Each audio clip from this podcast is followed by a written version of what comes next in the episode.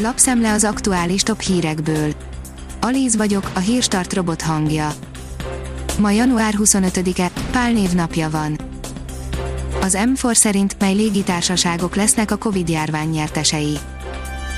A légi közlekedésre hosszú hónapok óta enervált haldoklás jellemző, alig van járat, senki sem tud semmit, senki sem repül sehova, ehhez képest a Vizzer és a Ryanair árfolyama az egekben van, mintha nem is lenne világjárvány, az emberek megőrültek, vagy ezek a cégek tudnak valamit, amit a versenytársak nem.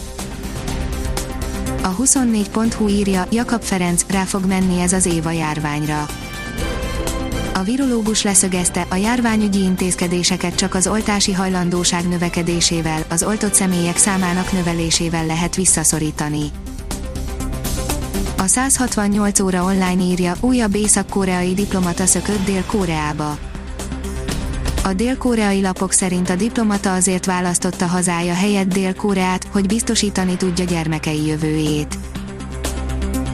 Koronavírus csak nem egy millióan kaptak oltást a hétvégén az Egyesült Királyságban, írja a gazdaságportál. A vasárnap közzétett legfrissebb adatok alapján csak nem egy millió embert oltottak be a hétvégén a koronavírus elleni vakcinával az Egyesült Királyságban, és közelít a 6,5 millióhoz azoknak a briteknek a száma, akik már megkapták az oltóanyag első adagját. A 444.hu írja, a demokrata üző vihar elmaradt, a csalódott QAnon hívők azóta sem térnek magukhoz.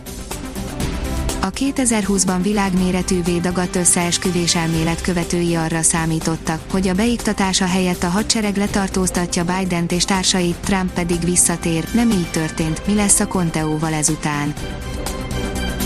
A növekedés írja Erste HR vezető, később is nagy arányban megmarad a home office a banknál az 50%-ot is elérheti a járvány után az otthoni munkavégzés aránya azokon a központi területeken, ahol a munkafolyamatok megengedik, mondta a növekedésnek az Erste Bank HR vezetője, Mihó Krisztina szerint az irodák a jövőben is megmaradnak ugyan, de inkább szociális funkciói lesznek, az elmélyült munkát otthon végzik majd. A privát bankár írja, javult az üzleti bizalmi index a GKI szerint a GKI konjunktúra indexe januárban érezhetően emelkedett, a járvány kezdete óta a legmagasabb értékét érte el, de áprilisi zuhanásának még így is csak alig több mint felét dolgozta le. Az év első hónapjában az üzleti és a fogyasztói várakozások is javultak közölte a GKI gazdaságkutató. A pénzcentrum írja, otthonteremtési támogatás 2021, akár gyermek nélkül is járhat 5 millió forint az otthonteremtési program legtöbb eleme a gyermekek után jár, vagy olyan kedvezményhez kapcsolódik, melyet gyermekekre lehet igénybe venni. Az Infosztárt írja, mire lenne jó pontosan a vakcina útlevél. Egyelőre csak a légi közlekedés teheti biztonságosabbá a vakcina igazolvány, véli kis Robert Richard turisztikai szakértő, az Inforádió munkatársa.